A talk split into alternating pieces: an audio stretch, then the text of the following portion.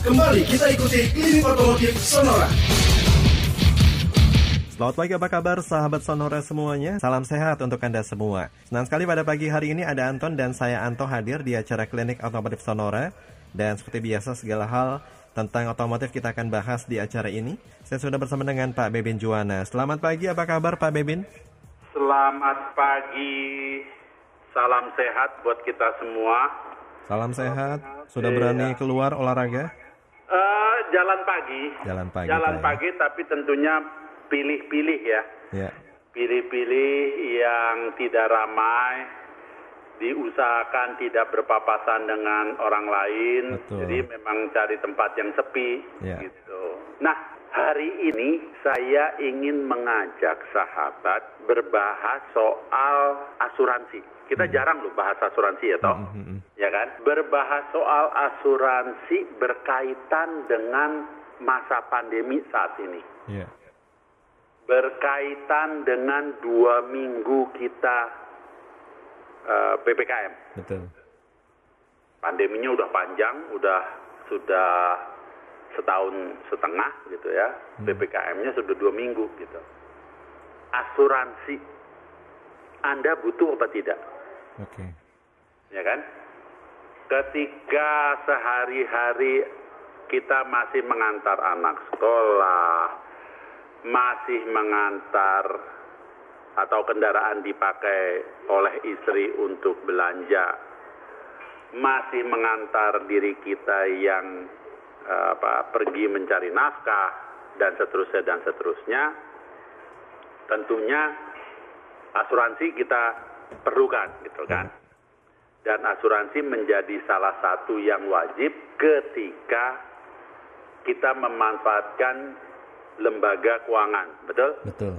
Anda kalau eh, apa leasing, Anda kalau ambil kredit di bank, pasti kendaraannya harus diasuransikan. Mau itu mobil, mau itu motor, mau itu truk buat logistik lagi-lagi atau pick up atau apa pun pasti diasuransikan. Nah, ketika pandemi seminggu mungkin hanya sekali atau dua kali WFO, Mm-mm. ya kan? Kemudian apalagi sekarang PPKM makin-makin Ya. kan banyak yang 100% WFH. Artinya kan kendaraan nggak dipakai. Betul. Anda butuh asuransi nggak sih? Hmm. Nah ini kita ajak toh, tolong disampaikan kepada sahabat yang mungkin terlupa seperti saya, nomor sonora saya lupa melulu. Anda perlu asuransi atau tidak ya ketika kendaraan Anda jarang digunakan ketika pandemi COVID-19 ditambah lagi kebijakan PPKM. Nah, sharing komentar dan pendapat Anda di nomor WA atau Telegram kami 0812 1129200. Ini sebelum apa eh, sambil menunggu pendengar yang berkomentar Pak Bibin. Saya mau menanyakannya agak melebar dikit ya. Ini terkait dengan waranti, Pak. Eh, kalau kita kaitkan dengan part eh, kendaraan yang masih dalam waranti, sementara ada salah satu part yang harus diganti, Hmm. sementara bengkelnya tutup, Hmm. itu bagaimana, Pak? Warranty is warranty, ya kan? Eh, Sementara partnya nggak bisa langsung diganti, Pak. iya, ya itu kan kewajiban produsen dong Mm-mm. untuk mengadakan. Iya, Kalau nggak bisa mengadakan di bulan Juli, bulan Agustus harus ada gitu kan, kira-kira. Hmm. Agustus juga barangnya belum datang karena misalnya barang tersebut, spare part tersebut datang dari negara asal. Terkait dengan pengkirim pakai kapal dan sebagainya mungkin September baru sampai gitu ya. Iya. jangan dibahas bahwa wah September garansinya udah habis. Iya, nah yang minta September siapa? Betul. Saya sudah ribut dari bulan Juni Kan kemungkinan pasti ada kasus seperti ini. Pak ya, kemungkinan ya. Kasus seperti ini bisa terjadi, Pak ya, di kondisi bisa. pandemi ya. Bisa. kembali masalahnya ke urusan manusia toh. Ya. Ini saya ngomong apa adanya. Oke. Mau di merek apa pun. Ketika manusianya adalah manusia yang malas. Hmm. Saya saya maaf kalau saya ber, apa berkata-kata dengan cara kasar. Dengan cara eh, dengan apa yang bekerja eh, caranya ogah-ogahan atau malas atau asal terima gaji doang. Mm-mm. Dia akan pakai tameng, Pak masa garansi udah habis. Betul. Ngomongnya enak banget. Mm-mm. Dia tidak pernah membayangkan kalau dia pakai sepatu se- apa dengan eh, di posisi sepat, eh, memakai sepatu sebagai konsumen. Kepengen tahu dia uring-uringan kayak apa. Iya. Kalau dijawab seperti itu. Tetapi itu tidak tertutup. Toh, Mm-mm. tidak eh, tidak tertutup. Memang pada akhirnya konsumen harus bisa membuktikan bahwa keluhan dan apa pun itu sudah sudah sebelum apa sudah dilaporkan sebelum masa garansi habis. Iya. Tetapi kan tadi kita ketika kita berhadapan dengan manu- manusia-manusia yang malas, Mm-mm. yang tidak ada sense caring for customer, Mm-mm. saya bencinya di situ. Caring for customer itu hanya jadi slogan belaka gitu loh. Tapi tidak dimaknai, tidak dijiwai. Aduh, zaman saya masih dinas ya, itu hal itu termasuk yang yang sering kali membuat naik darah gitu loh. Iya. Begitu apa eh, ketemu manusia-manusia di layer ujung tombak, tahu kan? Maksud saya ujung tombak, Iya. entah itu salesman, entah itu supervisor eh, apa eh, service, entah itu supervisor eh, spare part, Iya. terus kerjanya cuma seenaknya aja eh, asal buka mulut. Mm-mm. Asal buka mulut tuh contohnya ini eh, seperti ini. Tadi Anto kan menanyakan kalau spare partnya belum ada. Mm-mm. Sekarang kalau yang kasusnya eh, apa eh, penyakit atau masalah dengan kendaraan, oh itu udah biasa pak, memang cirinya begitu kok. Sakit nggak? Betul. Paling kesel saya kalau kalau ini. Ya saya tahu bahwa di dunia ini tidak ada yang sempurna. Betul. Tetapi ikhtiar apa, usaha apa yang sudah dilakukan Mm. yang bisa sampai mendapat apresiasi dari konsumen bahwa kita sudah melakukan yang terbaik. Betul. Itu yang yang apa eh, saya lihat menjadi masalah dan bukan hanya masalah saat ini toh. Iya. Dari dulu ada aja Betul. yang menjadi ya saya pakai istilah batu sandungan ya Mm. bukannya menjaga eh, apa nama baik brand Betul. merek tetapi eh, menurut saya malah mencoreng gitu loh Iya. Kalau situasinya begini Pak ya, mobil eh, dalam kondisi berjalan dan urgent Pak, harus diganti. hmm, Sementara bengkel tutup hmm. dan mobil masih dalam garansi. nah inilah toh yang saya sebutkan ketika kita menghadapi ppkm ini yang yang saya sampaikan kepada teman-teman wartawan harus ada yang menyampaikan kepada Departemen Perindustrian. Kan yang bisa mengusulkan ke departemen terkait urusan pembatasan ini kan dalam hal ini ya dari perindustrian kan Iya. berkaitan dengan industri otomotif kan gitu toh. Betul. Kalau pabriknya karena masih termasuk pabrik yang banyak karyawannya, kita beda kalau melihat seperti di, di YouTube banyak pabrik yang sudah robotisasi hanya eh, bagian-bagian tertentu saja yang yang apa memakai manusia itu eh, apa eh, mungkin lebih mudah mengaturnya gitu kan. Ya. Karena kayak seperti contohnya eh, final inspection kan tidak bisa diberikan pada robot gitu. Betul. Robot suruh meriksa gap pintu, suruh meriksa apa eh, apalah gitu ya.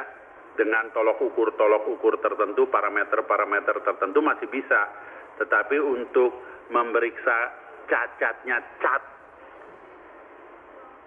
kan tetap dibutuhkan manusia gitu Ya. Ada bagian-bagian di mana manusia tidak tergantikan kan gitu toh. Mm. Nah, dalam hal ini kemarin termasuk yang kami bahas itu adalah industri otomotif itu jangan dilihat pabrik mobilnya saja.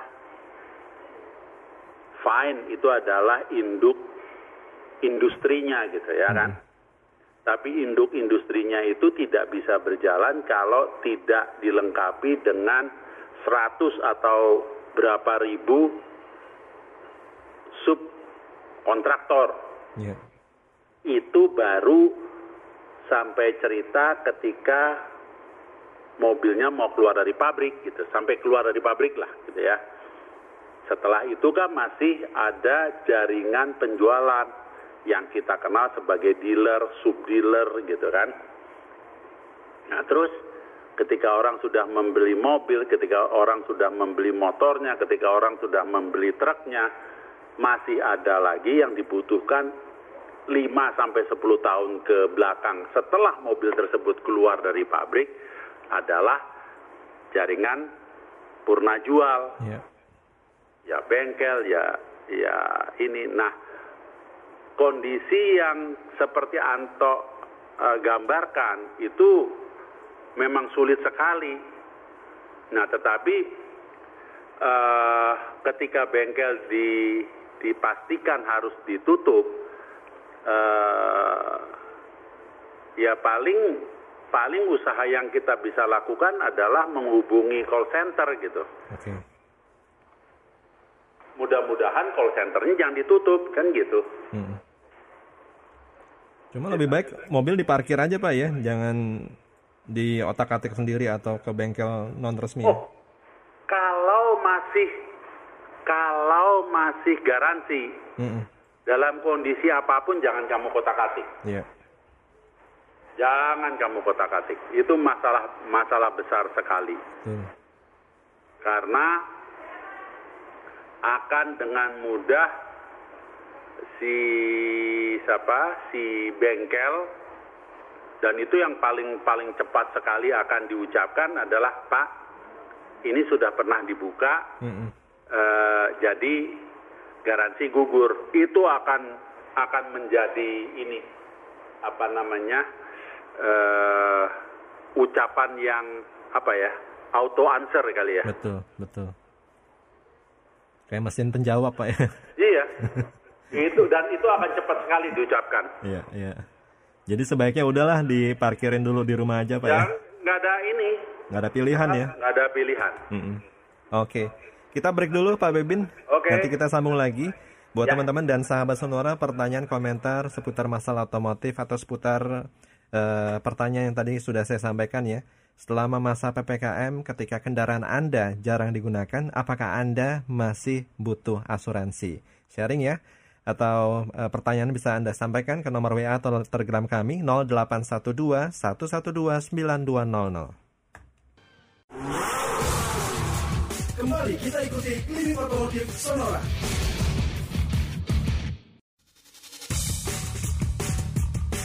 Selamat pagi dan salam hangat bagi sahabat Sonora yang baru saja bergabung di acara Klinik Otomotif Sonora pada pagi hari ini. Masih ada Anton, saya Anto dan Pak Beben Juwana hingga pukul 12 siang nanti. Jadi silakan pertanyaan seputar masalah otomotif kendaraan Anda, termasuk bagi Anda yang ingin eh, menyampaikan pendapat apakah asuransi dibutuhkan ketika kendaraan Anda jarang digunakan. Ini terkait dengan pandemi dan PPKM darurat. Sharing ya, sekaligus pertanyaan Anda ke nomor WA atau Telegram kami 0812 112 9200. Pak Bebin, ya ini sudah ada beberapa yang berkomentar, di antaranya datang dari Angji Injan. Eh, komentarnya, asuransi itu tenor per tahun, Pak. Jadi tidak bisa disamakan dengan PPKM atau WFA. Karena kalau mobil saya sudah dari awal selalu pakai asuransi walaupun sangat jarang dipakai.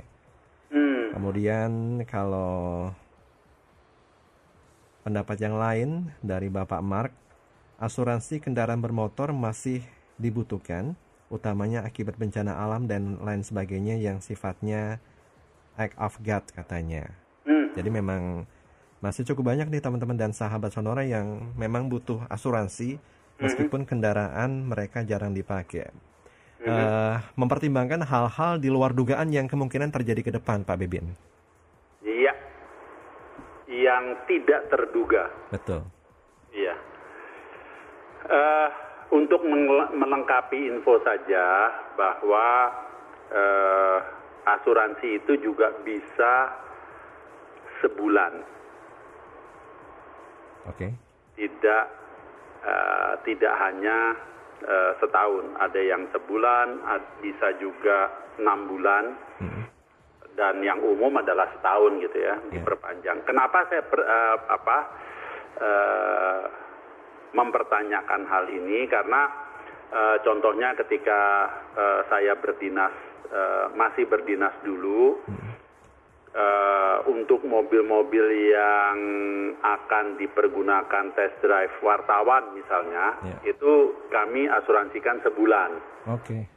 ya kan kita mau bikin acara touring kemudian apa wartawan bergantian meminjam kendaraan itu sebulan eh, asuransi eh, apa mau mengcover gitu ya Ya. kemudian eh, tentunya eh, ada ada juga eh, kemarin itu eh, apa pem- pembahasan ya dengan dengan anak saya dan beberapa teman gitu mobilnya nggak dipakai eh, asuransinya jadi perpanjang dulu deh Hmm. Mm-mm. ya kan Ya. Kan ada pemikiran seperti itu. Mobilnya nggak dipakai udahlah. Eh, dalam kondisi pandemi dalam kondisi ppkm eh, apa yang bisa diirit ya ngirit dulu dah gitu ya. Hmm. pengeluaran yang ditah yang bisa ditahan gitu. Tetapi di sisi lain waktu mungkin saya pernah bercerita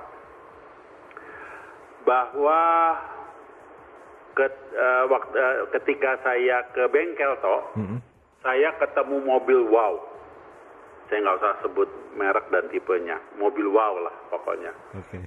Eh, wah, saya bilang ini mobil enak banget ini kalau dipakai gitu ya. Di bengkel mana, Pak? Eh, mancing ya. Kan mobilnya nggak usah disebutin, tapi nama bengkelnya disebutin dong. Bengkelnya dekat rumah. Iya. Saya kan males jauh-jauh. Heeh. Bengkel dekat rumah gitu. Saya tanya, Mas, ini mobil kenapa? Ini Pak, eh, sejak pandemi bosnya eh, apa? Tinggal di Singapura. Oh ya? Nah terus ini kenapa dibawa ke sini gitu kan? Mm-mm. Airsusnya masalah Pak. Kok Airsus masalah? Kan nggak dipakai saya bilang. Gitu kan nggak ada bos. Siapa yang berani pakai pakai mobil bos kan gitu? Betul. Nah, Pak, ini mobil di garasi, garasinya sebelahan sama dapur. Nah terus, ya begitu deh Pak. Selangnya Airsus digigit tikus katanya. Hmm. Nah, saya kan jadi terpikir.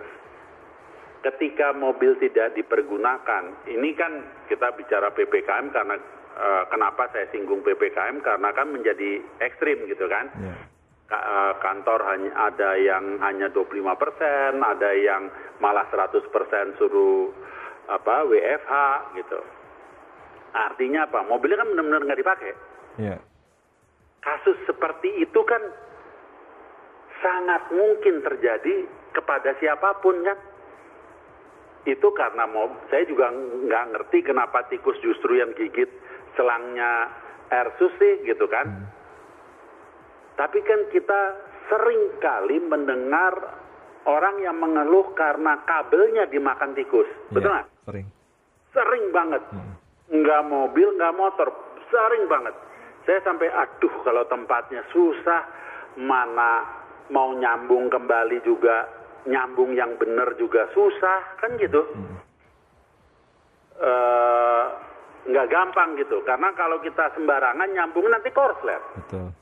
Begitu korslet urusannya lebih panjang lagi. Ya kalau cuman sikring putus, kalau sampai kebakaran gimana? Iya. Ya kan? Itu baru tikus. Saya kan terpikir, kita kan berapa kali berbahas di klinik otomotif Sonora yang namanya hama toh. Hama itu apa? Ya kemungkinan kemasukan semut, kemungkinan kemasukan kecoa, ya kan? Mm-mm. tadi tikus sudah sudah apa sudah eh, dibahas gitu. Terus apa lagi? Kalau kena kotoran cecek gimana? Iya. Kemarin itu sampai saya tanya sama apa agen asuransi yang yang biasa saya berhubungan. Ini kan pandemi, mobil jarang dipakai, gitu kan? Taruh di garasi atau di carport. Kalau carport terbuka, kena kotoran burung, itu ngecat kap mesin nggak gampang loh Betul. dan maksudnya nggak gampang untuk mendapatkan hasil yang baik eh, tidak berbekas dan sebagainya itu nggak mudah kemudian menghilang kalau hanya berusaha menghilangkan kalau nggak salah minggu lalu ya ada pertanyaan itu Mm-mm. berusaha menghilangkannya nah sekarang pertanyaannya kalau ada invoice atau bond dari car detailing untuk merapikan bekas kotoran entah itu di atap kendaraan, entah itu di apa di kap mesin atau di kap bagasi, mungkin saja juga di atas di tangki motor, iya kan toh? Betul. Kan bisa. Betul. Itu asuransi mau ganti enggak? Makanya saya pikir-pikir ini, ini masalah mungkin kita tidak pernah pikirkan sebelumnya gitu ya. Tetapi ini sekarang jadi masalah kita loh. Iya. Kita hanya memikirkan ketika kendaraan berjalan, Pak ya. Iya. Sekarang ketika kendaraan nggak dipakai, ini jadi masalah kita loh. Mm-mm, mm-mm. Iya kan? Kemarin kita udah bahas soal tekanan angin ban, soal dipanasin, takut akinya soak, gitu kan? Iya. Kalau dipanasin dengan cara yang salah, akinya lebih soak. Mm-mm.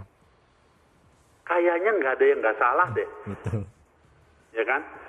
Jadi itu sebabnya eh, saya mengajak berbahas dengan sahabat-sahabat klinik otomotif Sonora. Kita tukar pikiran gimana nih? gitu. Termasuk ini Pak, kalau di komplek itu kan sering kita lihat pemandangan ya, meskipun sudah disediakan karpot, ini orang-orang pada parkir di fasum biasanya. Hmm. Nah kalau ada angin kenceng, mobilnya ketimpa pohon gimana Pak? Nah, rasanya makanya rasanya sebaiknya kita ini kan eh, memiliki budaya yang malas membaca tau, Mm-mm. ya kan? Sekarang saatnya bacalah klausula-klausula yang ada di eh, apa asuransi kendaraan kita Ya, tercover enggak itu? Tadi Anto menggambarkan kalau sampai ada dahan yang patah, sedang mobilnya diparkir di situ, eh, apa sampai kendaraan lecet, sampai kacanya pecah, betul. ya kan? Ini di cover apa enggak?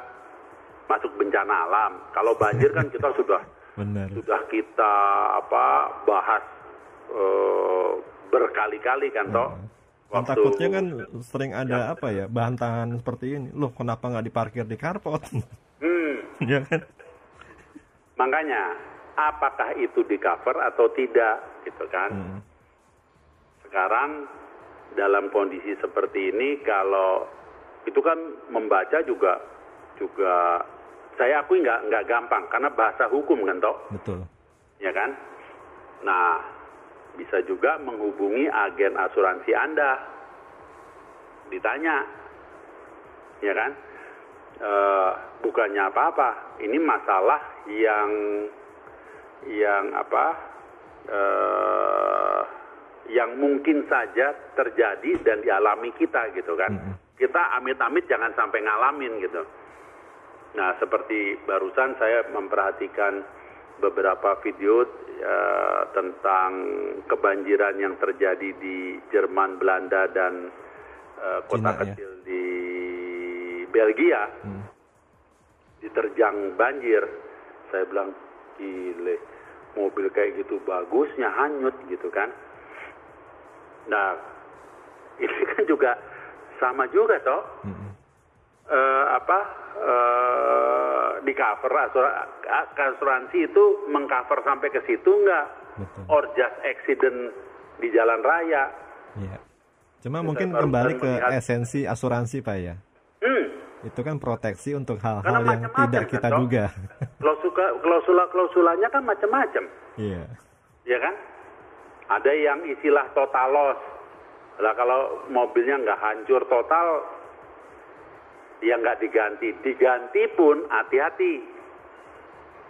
Ah, jangan ah, kita berpikir kita bel- beli mobil itu 100 rupiah atau beli motor itu 100 rupiah. Nanti kalau motor itu hancur atau hanyut di bawah ini kita diganti 100 rupiah. Enggak Iya. enggak juga toh. Oke. kalau itu motor atau itu mobil umurnya udah 2 tahun Heeh. asuransi bilang harga ha- apa market price mobil itu tinggal sekian. Misalnya tinggal 90 perak 9 90 rupiah. Ya udah 90 rupiah yang, di, yang dibayar. Jangan jangan dipikir ini jangan dipikir balik 100 rupiah. Itu cara berpikir yang salah gitu. Saya mau baca pertanyaan Pak Roni di Cijantung, Pak Bebin. hmm. Apakah dealer resmi boleh mengabaikan technical service bulletin dengan tidak mengganti komponen atau part yang terlihat masih bagus? mestinya sih semua goes by the book ya Hmm. menurut saya ini kembali menurut saya loh Iya. karena ketika di buku ditulis bahwa penggantian ini nggak ada nggak nggak bisa mengatakan bahwa oh eh, ini kondisi partnya ini masih 80% jadi nggak usah diganti Hmm. rasanya nggak boleh begitu loh Hmm. Hmm. Nah, kalau Anda menghadapi eh, kasus seperti itu, apa pun merek Anda, bengkel lain coba dicek. Oke. Dan langsung to the point dengan pada kasus ini gitu loh. Hmm. Misalnya, misalnya nih, saya kan nggak tahu. Eh, terot, Hmm. ya kan? Karena saya tahu eh, yang namanya brake pad kan nggak ada di dalam kamus. Terot gitu. Pada kilometer 50 ribu harus diganti misalnya. Terus eh, bengkel A bilang ini masih bagus kok. Nggak usah diganti pak. Bener apa enggak? Hmm. Coba ke bengkel B. Hmm. dan sampaikan ini di bengkel A nggak diganti nih gitu loh Cuma ini Menurut technical saya, technical apa pun. service bulletin bukannya tidak ada kaitannya dengan warranty, Pak? kenapa Technical service bulletin itu bukannya tidak ada kaitannya dengan garansi atau warranty ya? Technical bulletin. Heeh, technical service bulletin. technical service bulletin garansi itu mestinya sudah baku toh. Hmm. bisa saja bisa nih ya eh, saya menggambarkan gini. Bisa saja kebetulan balik ke seperti kasus yang Anto eh, apa di awal acara ini. Spare partnya nggak ada artinya bukan tidak diganti kan toh Betul. ditunda penggantiannya sampai spare partnya ada kan Iya. gitu Ya. Tapi tetap diganti toh. Mm, mm, mm, mm. Karena apa yang tertulis di di warranty Mm, mm. itu mestinya jangan sudah tidak diganggu gugat lagi. Mm, mm. Tidak tidak serta merta di bulan ini dirubah, di bulan itu diganti gitu. Apa eh, ya diganti apa prosedur atau atau batasannya misalnya tadinya 50.000 oh ada ada apa ada buletin yang menyebutkan sekarang bukan jadi 50.000 tapi 55.000 Mm. dan Anda sebagai konsumen kan berhak nanya ke call center Iya. dan mudah sekali mengecek ke ke ini ke apa ke bengkel lain. Mm, mm, mm. Kalau itu memang betul ada di buletin kan bengkel lain juga terima juga menerima catatan yang sama. Oke. Cuma Iya kalau dong, sebagai konsumen kalau- ya apa ya? bukan jadi bulan-bulanan untuk untuk dalam hal ini dirugikan. Mm, mm, mm. Nanti kalau nggak diganti di di kilometer 60 ribu rusak misalnya. Terus mau ngomong apa? Wah ini bapak mesti bayar nih karena udah 60 ribu. Padahal waktu 50 ribu kok nggak diganti? Iya. Iya. Dibiarkan? Mm. Katanya masih bagus. Sekarang 60 ribu ngomongnya diputar balik lagi. Makanya saya katakan kembali-kembali kita berurusan dengan manusia. Mm, mm. Oh.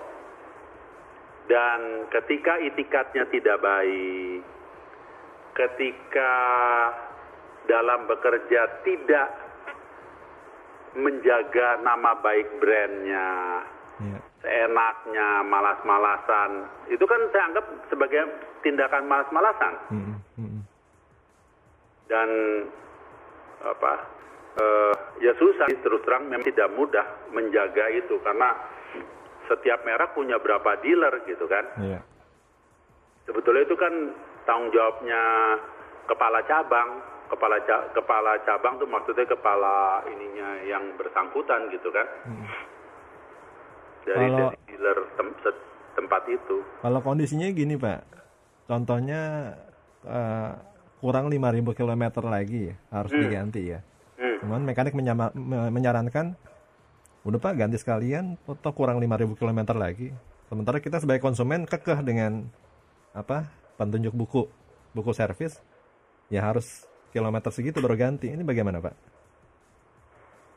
Eh, kalau saya melihat itu sebagai itikat baik Hmm, dari montirnya. oke.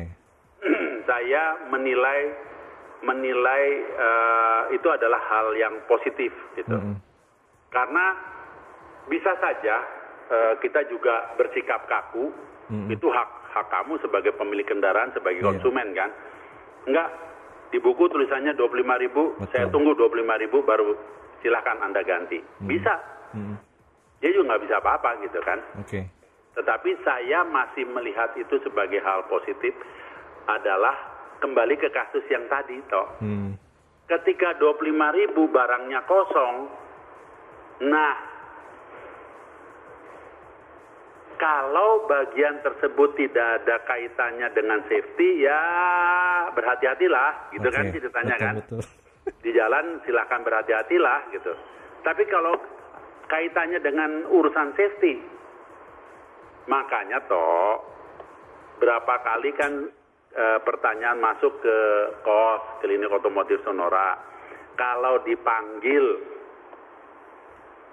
recall, padahal kendaraan saya nggak ada masalah, Mhm. saya tidak merasakan kelainan, apa yang harus saya perbuat? Datang, Oke. oke? Tanda waktu. Oke, kita berkembali Pak. Masih ada waktu satu jam ke depan. Teman-teman dan sahabat Sonora pertanyaan, sharing, komentar saya tunggu di nomor WA dan Telegram 0812 112 9200. Kembali kita ikuti Klinik Otomotif Sonora.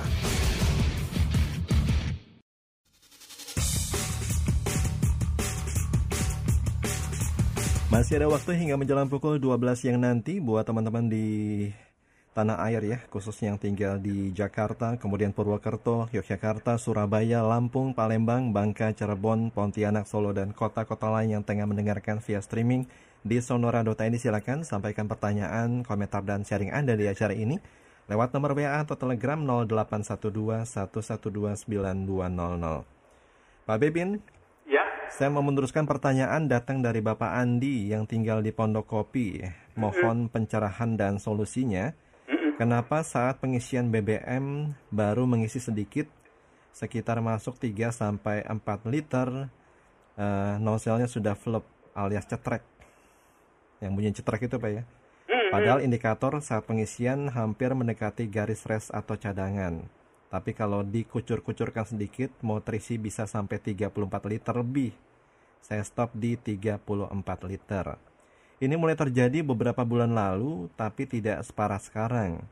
Memang pertama kali terima mobil baru, pengisian akan flop sebelum 5 liter mau luber. Ini normal karena tangki membutuhkan ruang udara. Tapi beberapa bulan yang lalu, sekitar 10 atau 15 liter mau luber sudah flop, Pak. Nah sekarang baru mengisi sedikit sudah flop seolah-olah sudah penuh dalam tangki. Apa yang menjadi permasalahan kira-kira Pak Bebin? Apakah di tengah-tengah layar tangki ada katupnya? katup itu biasanya adanya di depan, Hmm. bukan di tengah, Iya. gitu ya. Eh, bahkan saya pernah eh, melihat bahwa untuk kendaraan Toyota hybrid itu katanya ada timernya. Oke. Jadi ketika Anda buka buka tutupnya itu, ya kan, eh, tutup pintu tangki, itu cuman punya waktu berapa gitu ya, berapa menit untuk eh, dimasukkan itunya alat pengisian. Oke. Kalau tidak, eh, pintunya akan akan otomatis tertutup gitu. Eh, itu ada teknologi itu untuk menghindari penguapan tangki. Iya. Tetapi di kasus eh, Pak siapa tadi? Bapak Andi, Pak. Pak Andi kan waktu barunya tidak begitu gitu Iya. ya. Saya sih usul lebih baik tangkinya dibongkar. Oke. Satu, kenapa tangki dibongkar? Saya kok curiga eh, saluran pernapasan tangki ada masalah. Tetapi apa saya masih ada keraguan apa iya udara yang di dalam tangki itu bisa sedemikian hebat menahan Iya. menahan apa kucuran bahan bakar yang masuk. Tapi tadi dikatakan kalau ngisinya pelan-pelan kan kira-kira gitu kan. Mm-mm. Masih bisa terus sampai 30 sekian liter gitu kan. Iya. Wah. Terus terang saya belum pernah menemukan kasus lubang pernas, apa pernapasan tangki sampai sedemikian dahsyat Mm-mm. eh, seperti yang dialami Pak Andi gitu ya. Iya. Sekalian kenapa saya katakan bongkar tangki, saya juga penasaran adakah sesuatu, saya kasih tanda kutip sesuatunya itu yang masuk di dalam tangki, Mm-mm. ya kan? Mungkin ada yang eh, ada sahabat yang eh, masih ingat beberapa tahun yang lalu saya pernah cerita eh, apa kuras tangki mem- mem- melepaskan tangki bensin dan saya bingung di dalam tangki itu ketemu lap Mm. lap toh Oke. saya kan bingung dari mana masuknya bisa ada lap gitu Mm-mm. saya dua kali nga- meng- mengalami satu lap satu tas plastik Oke. Wow. saya sampai kok bisa masuk sih Mm-mm. Eh, tapi ya kita nggak usah nggak usah berpikir eh, terlalu jauh dan negatif gitu kan. Kalau lumpur saya udah cerita beberapa kasus. Saya ketemu lumpur sampai apa eh, bensin seember terpaksa dengan sedih hati harus dibuang. Ya karena udah betul-betul seperti air got gitu ya. Iya. But anyway, eh, di kasus ini kenapa saya akhirnya perlu mel- apa, membuka tangki itu kan maksudnya untuk melihat kan toh Betul. Ma- bisa mengintip melalui lubang pelampung dan pompa. Sekarang ini kan pelampung sama pompa jadi satu toh. Nggak nggak seperti tangki bensin zaman dulu ya. Eh ya kepingin tahu aja sih. Ada apa itu? Termasuk tadi yang dipertanyakan Pak Andi, apakah di leher lubang pengisian itu tuh ada ada klep apa lagi gitu misalnya misalnya. Kan kita kan nggak tahu saya tidak tidak tidak bisa ini karena waktu apa eh, saya mel- melihat video tentang tadi yang saya bahas apa saya sampaikan soal apa Toyota hybrid eh, tidak apa tidak boleh berlama-lama sejak dibuka pintu pintu tangkinya eh, sampai dengan nozzle pengisian itu di, dimasukkan itu nggak boleh terlalu lama. Kalau nggak mereka apa dia akan nutup lagi. Saya tidak tahu apakah unit yang sampai ke Indonesia juga seperti itu. Eh, dikatakan bahwa itu dalam rangka mengamankan itu eh, apa uap bensin yang keluar kata Eto. iya. Karena khawatir aja kalau uap bensinnya keluar terus ada yang pegang handphone lah, pas bunyi kering lah, atau kalau sekarang ini kan mungkin sudah jarang ya orang berani eh, merokok dekat lubang pengisian bensin gitu ya, karena sudah sudah tahu akan bahaya. Tapi kan sering kali yang yang tidak disadari itu urusan telepon atau kering gitu, HP Oke. kering. Ini ada chat tambahan dari Pak Andi, sedang dibongkar Pak Bebin. Katanya klepnya ini udah keras, per klepnya. Sementara klepnya dilepas, ini posisi klep yang ada di jalur pengisian. Sementara jalur penapasan nggak masalah gitu Pak. Oh udah dibongkar, Iya udah dibongkar. sudah dibongkar. Lagi dibongkar sambil nanya ke Pak Bebin nih. Oh, oke oke. Tetapi kalau dikatakan eh, klep yang tadi dikatakan sudah keras dan sebagainya, itu kan ada di depan. Heeh. Jadi maksud saya kalau nozzle udah masuk kan berarti kan sebetulnya eh, pengisian kan normal. Iya. Apa seharusnya kan berjalan normal. Hambatannya apa? Mm-mm. gitu loh. Sama- Apakah saluran eh, pengisiannya sedemikian kecilnya, tanda Iya. kutip ya, sehingga begitu digerojok sama nozzle aja sepertinya apa eh, tidak punya apa tidak bisa bernapas lagi Iya. si tangki. Kalau tangki nggak bisa bernapas kan dia akan memuntahkan eh, bensin yang berusaha masuk gitu loh. Betul. Pertanyaan tambahan Pak, kalau klepnya dilepas, masalah tidak? Masalah tidak. Ya paling paling sejelek-jeleknya kekhawatirannya adalah bau bensin. Hmm. Ini katanya posisi klep ada di jalur ke tangki sebelum tangki. Berarti di bawah, Mm-mm. bukan di depan. Mm-mm. Kalau di bawah, Ini mobilnya apa sih Pak ya? iya, Oh iya. nggak nggak disebutkan ya Tidak mobilnya apa ya. disebutkan menyertakan gambar cuma eh, cuma Tapi di bagian di bawah, sisi toh. samping. Oh wuling Pak, mobil wuling. Klepnya di bawah, Ini wuling Convero sepertinya nih. Convero. Mm-mm. Nggak, klepnya di bawah, ngeliat- bukan, bukan di depan, bukan di depan tempat nozzle, bukan. Iya, ini kalau ngelihat apa model lampunya nih Convero Pak, wuling Hmm. Convero. Ya copot aja klepnya. Kalau dia ada adanya di bawah, saya Iya. pikir klep di depan. Makanya kok aneh gitu loh. Baik. Kita beralih ke pertanyaan lain Pak ya. Ya, Datang dari siapa nih ya? Pak Harjo. Ini ketika tengah akselerasi secara nggak sengaja saya memindahkan gigi transmisi dari gigi 4 ke gigi 3 Hmm. di mana seharusnya ke gigi 5.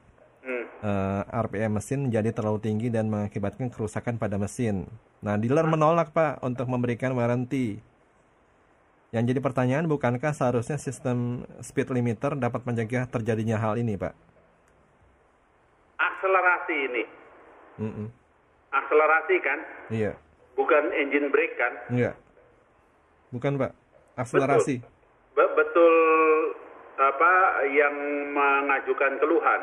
Iya. Seharusnya limiter yang bekerja. Mm-mm. Karena kalau akselerasi itu eh, apa? eh, limiter harusnya berfungsi. Iya. Akselerasi, Mobil Pak. apa? Kan bukan dengan, bukan untuk tujuan engine brake toh. Iya. Engine brake kan bisa berakibat eh, over RPM juga, Betul. ya kan? Nah kalau itu kan nggak ada limiternya, orang pedalnya nggak diinjak sih, pedal gasnya nggak diinjak, akseleratornya kan nggak di, tidak di, tidak difungsikan. Tapi ketika akselerator difungsikan kan mestinya kan eh, limiter yang be- bekerja. Betul. Merek apa lagi nih? Nggak dijelaskan, Pak. Hmm,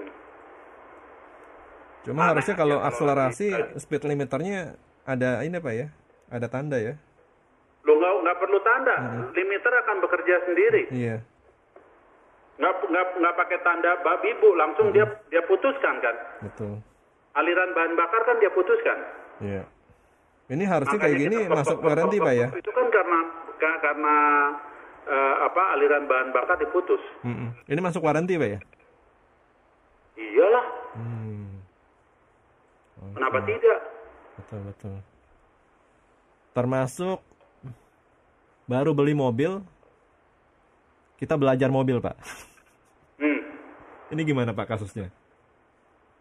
Baru beli mobil kita belajar, baru iya. belajar. baru belajar. Jadi pengemudinya tidak tidak pandai. Heeh. Nah terus memang yang rusak apa? Loh kan kalau seandainya ada eksiden Pak Bebin. Oh kalau accident kan asuransi dong. Oke. Urusannya kan asuransi, kenapa jadi nggak usah nggak usah ngerepotin sama urusan warranty toh? Heeh, jadi meskipun kita belum jago baru Iya belajar. belum jago, ya kan? Eh, mundur bumper duk, Heeh. belok. Saya pernah lihat itu karena baru belajar nyetir belok, pintu lah kena pagar, gitu kan? Heeh. Atau kena mobil orang, Ya. eh, ngerem eh, seperti nggak nyampe, Mhm. duk lagi, Mhm. sampai nomor plat nyangkut ke bumper orang, Iya. kan gitu-gitu. Itu asuransi toh. Asuransi. Aman ya Iya. berarti ya. Oke. Saya beralih ke pertanyaan datang dari Pak Rahmat di Cikarang. Avanza tahun 2010 power steering masih pakai yang menggunakan minyak power steering, Pak. Apa apa? Avanza tahun 2010 power steeringnya masih pakai yang menggunakan minyak power steering, Pak. Untuk penggantian oli power steering itu berapa tahun sekali, Pak Bebin? Kebetulan mobil Oh, juga dia jarang dipakai. pakai power steering yang hidrolis. Mm-mm. Minyak power steeringnya berapa berapa tahun sekali? Ya. Hmm, minyak power steering paling lama 30-40 ribu ya. Hmm. 30-40 ribu kilo lah. Jarang dipakai, Pak. Hah? Jarang dipakai. Ya jarang dipakai ya 3-4 tahun ya buang lah. 3-4 tahun buang ya. Jadi 3-4 tahun itu bukannya khawatir minyaknya gimana-gimana. Mm-mm. Lebih kepada kekhawatiran yang seperti saya cerita eh, sama dengan minyak rem mobil yang jarang dipakai. Iya. Takut kandungan airnya menjadi tinggi Oke. walaupun minyak power steering tidak sehidroskopis eh, minyak rem. Hmm. Mm-mm. Minyak rem itu memang punya kemampuan untuk mengikat Iya. air di udara. Oke. Minyak power steering tidak, tetapi kenapa mesti ambil risiko gitu kan? Mm-mm. Mm-mm. Kan di dalam sirkulasi minyak power steering kan tidak bisa kamu katakan, oh saya bebaskan saja dari udara supaya tidak ada air kan enggak juga kan? Iya. Gitu. Oke. Saya masih mau tanya mengenai asuransi, Pak. Hmm, Hal-hal yang tidak ditanggung asuransi. Contohnya ya, hmm, pengemudi lawan arah, terus kena eksiden. hmm. Kemudian ketika macet, si pengemudi naik trotoar. Nah, Hmm. ternyata ban Nyangkut. sebelah kirinya nyangkut Hmm. ke dalam got. Hmm. Itu kena asuransi nggak? Masuk asuransi nggak, Pak? Biasanya asuransi itu juga melihat kelayakan, Oke. ya kan? Dan kepatuhan. Hmm. Ketika mobil Anda bersenggolan aja, nggak usah bilang tabrakan parah, bersenggolan Hmm. sampai baret dan sebagainya, kan harus ada laporannya, Oke. ya kan? Kalau memang posisi Anda adalah posisi berlawanan arah, Melawan dan arah, Pak. Maksudnya melawan arah. bertentangan dengan peraturan, Heeh. asuransi mana mau ganti, Oke. Gitu kan? Tapi kalau Anda mengatakan, waduh ini macet parah atau di depan banjir, genangan, nggak berani, jadi saya naikin ke trotoar. Karena naikin ke trotoar, lisplang, lisplang tahu dong, Heeh. itu bagian bagian mobil yang di bawah pintu, Iya. penyok. Ini eh, asuransi mau ganti nggak? Saya akan jawab antara iya dan tidak. asuransi akan tanya, kenapa nih lisplang bisa penyok? Gitu kan? Saya naik trotoar.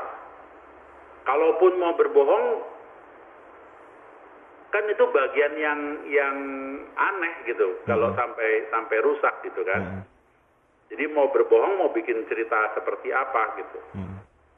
Tapi mungkin saja si asuransi bisa mengerti bahwa untuk menghindari genangan yang parah di depan itu saya harus naik. Ya. Karena saya naik, lisplang saya penyok. Iya.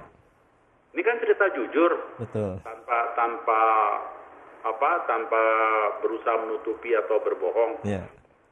Kan bisa jadi asuransi ya sebetulnya eh, kembali kita juga kembali berurusan dengan manusia lagi sih Betul. gitu kan ini pasalnya pasal apa Eh, asuransi eh, apa apakah mau ganti atau tidak gitu Iya, iya. Termasuk apa ya soal-soal ketelatenan si pemilik mobil. hmm. Habis hujan, kemudian apa eh, lewat genangan air. Hmm. Ini ada beberapa khususnya bagian kolong mobil tidak buru-buru dibersihkan, Pak. Hmm. Nah, ada ada beberapa material yang mengalami apa ya? Karat atau oh aus. sampai sampai berkarat itu Mm-mm. biasanya Ini- atau tidak serta merta kamu kena- menghajar genangan minggu ini minggu depan sudah berkarat itu enggak toh Mhm. itu kasus itu akan muncul sekian sekian Bulan. apa tahun ke depan gitu. Tetapi setahu saya eh, itu di cover sama asuransi, Oke. di cover sama asuransi. Tapi ya kan kamu udah tahu bahwa asuransi bilang oke saya ganti tapi dikerjakan di bengkel di bengkelnya asuransi gitu. Mhm, mhm. ya kamu mau mesti bisa menerima kualitas pekerjaan mereka gitu. Ya. Oke. Sebelum break, saya mau bacakan pertanyaan satu lagi, Pak ya. Datang dari Bapak Andreas. Eh, konsumsi oli mobil saya ini mulai tinggi, Pak Bebin. Apakah Apanya? saya konsumsi oli mobil saya mulai Oh tinggi? oke oke. Hmm. Eh, apakah saya harus menggunakan oli yang lebih kental ke depannya atau bagaimana, Nah. Pak? Kalau konsumsi olinya meningkat, periksa. Periksa, jangan terburu-buru, periksa berhati-hati apakah ada yang rembes, apakah ada yang netes, ya kan? Apakah knalpot mulai ngebul, berasap, Hmm. ya kan? Ataukah Anda merubah merubah eh, oli yang dipakai? Ya. Maksud saya gini, tadi jelas dong. Saya eh, maksudnya ke mana kalau mencari apa bekas rembesan, bekas bocor jelas, ya kan? Saya men- mencoba memperhatikan knalpot apakah basah, apakah berasap, jelas maksudnya mau ke mana, gitu kan? Mhm. Tetapi yang terakhir itu adalah ketika Anda misalnya tadinya tidak memakai oli yang full sintetik, kemudian sekarang memakai yang full sintetik, pahamilah bahwa oli full sintetik itu akan memiliki sifat penguapan yang lebih tinggi Oke. daripada yang semi sintetik misalnya. Hmm. Jadi tidak usah eh, apa berpikiran negatif kalau Anda dengan kondisi PPKM sekarang ini ya buka aja misalnya businya salah satu. Hmm. Businya basah nggak sih? Hmm. Ini kalau kita sudah sudah eh, berpikir negatif gitu ya terhadap terhadap ruang pembakaran. Hmm. Terhadap mesin kering kok nggak ada rembes nggak ada apa. Oke. Depan yakin, belakang yakin gitu kan. Maksudnya kenapa saya tanya yakin itu kan posisinya seal crankshaft depan dan belakang gitu. Kita toh. sampai situ dulu ya Pak Bebin ya. Oke. Sebelum dilanjutkan ya, kita break dulu. Tetap bersama kami hingga pukul 12 siang nanti. Kembali kita ikuti klinik otomotif Sonora.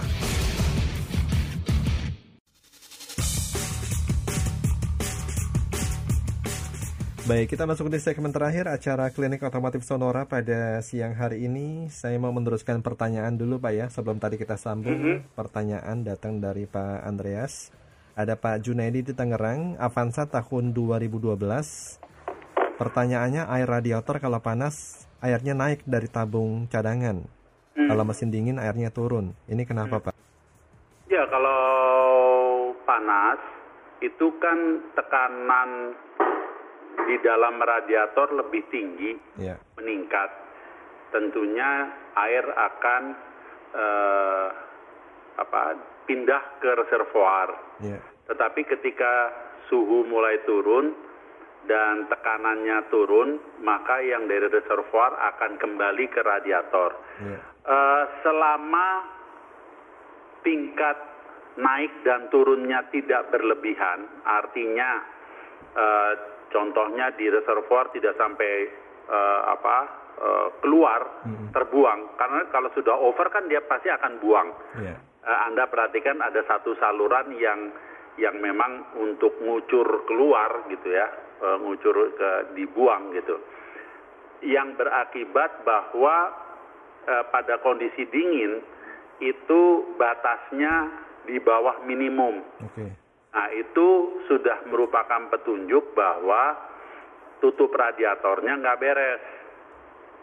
Selama selama Anda melihat bahwa temperat jarum temperatur di speedometer masih normal. Iya. Paham ya, toh? ya, Kalau eh, kendaraan Anda misalnya sudah biasa jarum temperatur setengah dan dia tidak beranjak dari situ ya berarti baik-baik saja.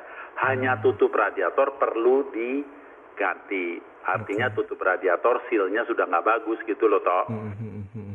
Begitu tekanan naik sedikit aja dia sudah sudah oper ke reservoir. Oke. Karena reservoir overflow dibuang. Tapi ketika si radiator mi- minta kembali kan uh, sudah ada yang dibuang. Maksudnya gitu loh toh. Ini bukan tanda-tanda tanda-tanda overheat Pak ya? Bukan ya? Hmm, bukan, bukan. Nggak usah kita berpikir eh, jelek. Kalau overheat kan kelihatan dari jarum temperatur. Heeh, heeh. Gitu. Dia akan akan terus menyusut, menyusut, menyusut. Nah, itu kita udah mesti curiga. Yang di reservoir pada saat pagi hari eh, atau pada saat mesin dingin kita lihat eh, di bawah minimum itu kita udah mesti curiga. Ada apa ini? Apa gerangan gitu kan? Oke. apakah karena tadi urusan overflow, apakah memang ada kebocoran? Kan Hmm. dua pilihannya, Iya. dua kemungkinannya bukan pilihan Overflow atau kebocoran Pak ya? atau kebocoran. Oke. Melanjutkan jawaban tadi Pak, pertanyaan eh, oli mobil saya mulai tinggi, apakah harus menggunakan oli yang lebih kental? Enggak, Enggak. saya eh, tegaskan bahwa jangan coba-coba merubah spesifikasi.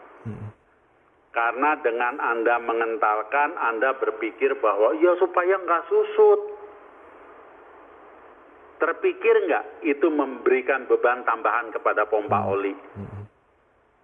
Kemudian kalau mesinnya tidak didesain untuk telef, apa untuk kekentalan yang yang yang lebih tinggi, kan bukannya memberikan pelumasan yang baik. Kita jangan jangan berpikir seperti melumasi barang-barang yang dalam keadaan terbuka. Paham ya toh maksud saya toh?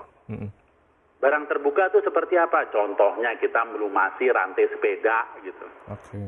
Itu kan terbuka. Ya. Mau pakai encer, mau pakai kental kan gitu. Mm-mm.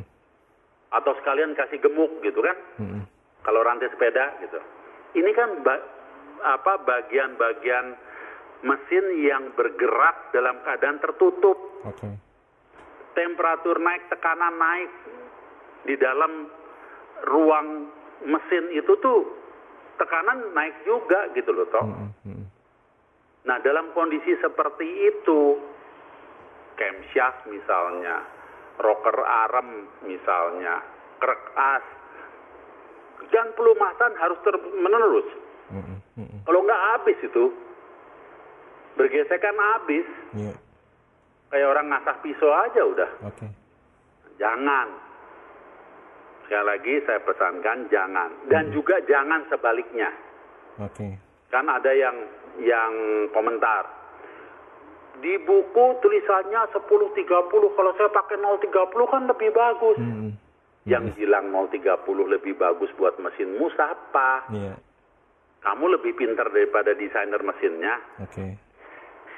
Dia kan sudah dites berapa juta putaran sehingga dia dia bilang ini aman. Mm-mm. Seperti itu toh. Oke. Cuma dampaknya penggunaan oli yang lebih kental itu apa sih Pak? Karena logika saya kan kalau yang lebih kental kan lebih Pemikiran Lama melekat ya kita, di dinding kalau silinder. lebih kental kan lebih bagus. betul. Nah sekarang kalau celah-celah mesinnya itu sedemikian rapatnya, Hmm. kan malah nggak bisa lewat Iya, toh. iya. Saking kentalnya gitu Pak ya. Saking kentalnya kan nggak ini. Kalau mau adu kental-kentalan, Oh. oli gardan aja cemplungin ke mesin. Ini kan ulahnya penjual mobil bekas kan gitu. Mm-mm. Dari zaman saya masih kecil itu toh. Mm-mm. Kalau mau ngumpetin suara mesin yang kasar, kasih aja ini oli yang kental. Mm. Wah kedengarannya seperti halus. Dipakai dua bulan mesinnya overheat. Hmm, hmm, hmm. Lah olinya nggak bisa ke mana, nggak nggak nyampe kok. Iya, iya. Di di lubang salurannya itu nggak nggak nggak kan ada bagian yang dia harus ngucur. Mm-mm. Ada bagian yang karena tekanan oli seperti di krek as itu dia harus bisa melumasi antara eh, apa metal duduk metal jalan dengan krek asnya kan gitu kan toh. Hmm, hmm, hmm. Oke. Nah kalau dia nggak bisa masuk ke situ ke mana? Iya, iya. Oke, Berantakan lah mesinmu. baik. Kita bicara kembali mengenai asuransi Pak. Ada titipan pertanyaan dari teman Pak. Hmm. Oh, Eh. Anto punya temen. Di SPBU Pak ya, itu kan sering ada minimarket ya. Hmm. Nah, mobil kebetulan kita berhenti di situ kan, di pom Hmm. bensin nih. Nah, ada musibah. SPBU kebakaran Pak. Apa? SPBU kebakaran. Hmm. Mobil Mobilnya kita habis. kena. Mobilnya habis. Habis. Ya asuransi dong toh. Asuransi ya. Hmm. Oke. Itu termasuk apa Lah sih? kan ini kan musibah yang Musibah ya. Siapa sih yang yang yang pernah terpikir mobilnya akan terbakar ikut di pom bensin? Heeh, Iya dong. betul. Itu sebabnya kita asuransi kan. Mm-mm. Perkara asuransinya akan ribut dulu dengan dengan asuransinya si pom bensin itu urusan yang lain kan. Iya. Tapi Anda sebagai eh, apa eh, nasabah dari asuransi tersebut, Anda sebagai konsumen dari pom bensin tersebut, kan beli bensin di situ. Kalau nggak mau ngapain di situ, Betul. ya kan? Ya bisa misalnya eh, Anto mengatakan, ya itu kan rest area, jadi saya kebetulan eh, ke dalam mau beli kacang, mau beli kopi kan Hmm, gitu kan? Ya but itu mestinya di cover oleh asuransi lah. Hmm. Oke, siap. Kalau di di apa di tempat parkiran itu ada pohon kelapa terus kelapanya jatuh eh, kaca depanmu pecah terus kenapa? Mau asuransi mau bilang, wah kacamu nggak kami cover gitu. Yang enggak lah toh. Iya, iya, iya. Oke, siap. Saya beralih ke pertanyaan berikutnya datang dari Pak Agung, Pak Agung di Ciputat, Pak. Mobil saya kalau kilometer tempuh 50.000, Hmm, ini ada bunyi dengung. Dan saat berjalan. Cuma kalau mobilnya melambat dan berhenti, bunyinya hilang. hmm. Bunyi dengung tersebut mulai terasa setelah melakukan ganti oli mesin dan filter oli. Ini se- kalau saya sih lebih, saya tetap berpikir positif ya toh, bahwa ganti oli dan apa tadi oli filternya itu hanyalah eh, sebuah kebetulan dengan kejadian yang bersamaan dengan masalah yang sebetulnya anda hadapi, Ya, ya kan? Suara dengung tadi saya menga- mengambil kesimpulan berkaitan dengan gerak kendaraan, betul? ya, kan tadi dikatakan kalau jalan lari berapa denger- kedengeran dengung Mm-mm. kalau berhenti enggak ya, jadi jangan dikaitkan dengan ganti oli dan ganti filter. Oke. nah sekarang kita cari dengungnya dengung apa? Bisa nggak lebih spesifik? Maksudnya ketika anda laporkan itu ke bengkel anda lebih spesifik dengungnya di depan apa di belakang? Ya, Kalau mau dijabarkan, dengung tuh bisa dari ban, ya, motif ban. Saya kan sudah pernah cerita, saya pakai ban baik-baik saja, eh belum 10 ribu sudah dengung. Mm-mm. Kesel banget itu. Saya nggak mau sebut eh, merek, saya nggak mau sebut tipe. Kesel banget, ya kan? Oh, baru 10, belum 10 ribu udah bunyi kayak gitu. Tetapi bunyi dengung juga bisa dari lahar. Kan nggak Hmm, dikatakan hmm, tadi mo- mobilnya sudah 50 ribu. 50 ribu kilo kan? Mm-mm, mm-mm. Nah, bisa juga dari lahar roda, bearing roda. oke. Nah, sekarang bagaimana? Ya, bengkel yang akan menjelaskan penyakitnya ada di mana. Ya, Ada di ban atau di bearing, Hmm. kan gitu. mm-mm. Jangan lagi nanti di komentar, kok 50 ribu udah, sudah bunyi ya? Bisa saja kalau misalnya eh, grease-nya sudah kering, Mm-mm. kan bunyi dia, Ya, ya kan? Kok grease-nya bisa kering? Ya kalau seal-nya bocor, Hmm. Hmm. Jadi kemungkinan itu tuh pasti ada runtutannya. Oke. Hanya hanya saja tadi eh, apa sebuah kebetulan bersamaan dengan setelah ganti oli dan ganti filter. Iya. Tapi ceritanya nggak nyambung banget gitu loh. Ada kemungkinan filter olinya nyumbat bisa bunyi nggak, Pak? Eh, suaranya beda toh. Hmm. Makanya ini sumber suara dari mana? Eh, Anto point Eh, apa bahwa ketika filternya bermasalah kan suara mesin akan lebih ke kalau saya mengatakan andaikan yang bermasalah filternya eh, suara mesin menjadi kasar Mm-mm. umumnya.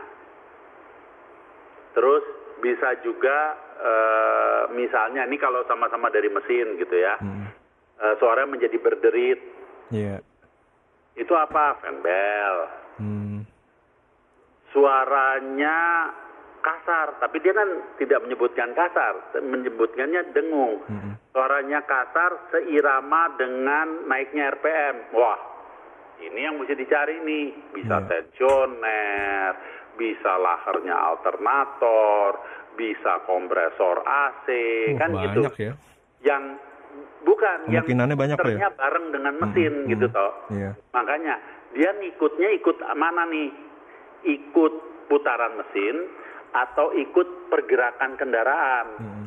Itu dulu Mm-mm. untuk supaya kita fokusnya mau ke mana gitu loh. Mm-mm, mm-mm. Termasuk ke leher suspensi juga ada kemungkinan, Pak ya? Ya itu nanti kita tinggal lihat eh, runtutannya Iya.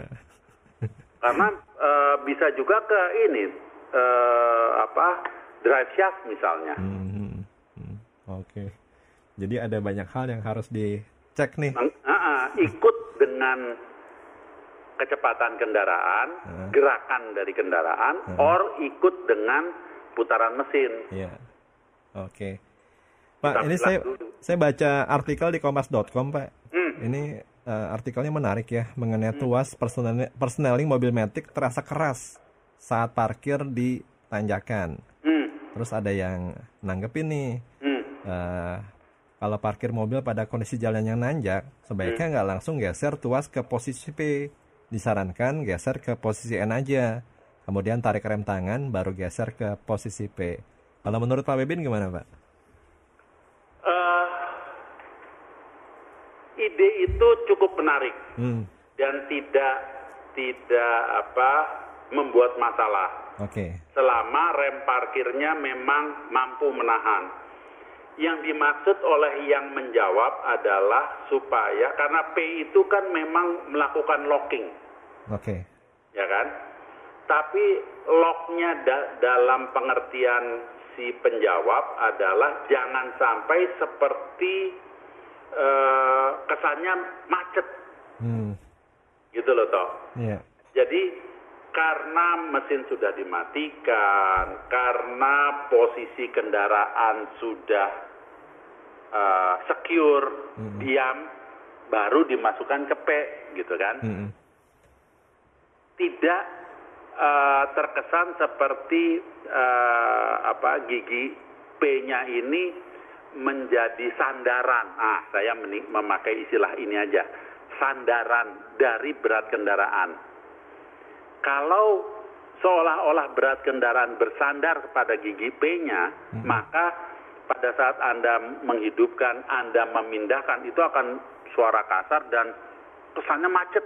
hmm, namanya juga disanda, di apa menjadikan sandaran kendaraan kok. betul.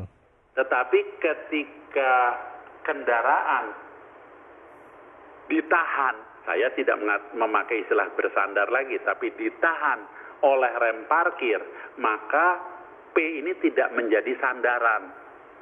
Hmm, Nah, ketika apa mau berangkat, tentunya dari P pindahkan ke D dulu, baru melepaskan parkir. Kalau enggak, tetap aja akan sandar lagi gitu loh. hmm, hmm, Kalau begitu ngidupin mesin, terus buru-buru eh, remnya dilepaskan, ya akan nyan- nyandar lagi kan, bersandar ke P lagi gitu kan, hmm. akan berasa macet. Ya itu cuman eh, lebih ke teknik, teknik dan kebiasaan kali ya, Hmm, hmm, hmm, hmm, hmm. Untuk menghindari kejadian eh, apa ketika harus harus parkir di tanjakan atau turunan toh. Oke. Ini sayup-sayup suara penyanyi. Suara siapa nih? ya? Sarah Brightman ya? Sarah Brightman, Pak. Cuma membawakan lagu Itali. Mhm. Sudah terdengar. Ya, minggu ini saya memilih lagu-lagu Itali Mm-mm. Karena ya teringat O Sole Mio, teringat eh, Italiano, Bambino, Amore. Ya kita eh, berarti mesti pamit dulu ya toh. Betul, karena kalau siang-siang saya jadi ingat pizza, spaghetti, Pak. Dari Itali. Iya. Iya, Karena iya, perut iya. sudah lapar, Pak. Iya, iya. Jangan lupa cappuccino. Penutupnya. ya sahabat, eh, mudah-mudahan apa yang kita bahas eh, kali ini bisa membawa manfaat. Maaf kalau ada yang kata-kata yang tidak atau kurang berkenan. Eh, kita minggu depan ketemu lagi dengan topik-topik yang tidak kalah menariknya, mungkin lebih panas lagi. Betul. Eh, seperti biasa, klinik otomotif Sonora akan hadir ke hadapan Anda tiap Sabtu jam 10 ya. Ya. Eh, hari ini saya Bibin Juwana mohon pamit. Kita jumpa lagi minggu depan. Salam sehat Pak Bibin ya. Yuk, Salam sehat juga buat pendengar sonor yang lain. Jangan lupa prokes tetap diterapkan agar kita bisa mencegah penyebaran COVID-19 agar tidak semakin bertambah. Saya pamit, kita ketemu lagi di acara yang sama Sabtu yang akan datang.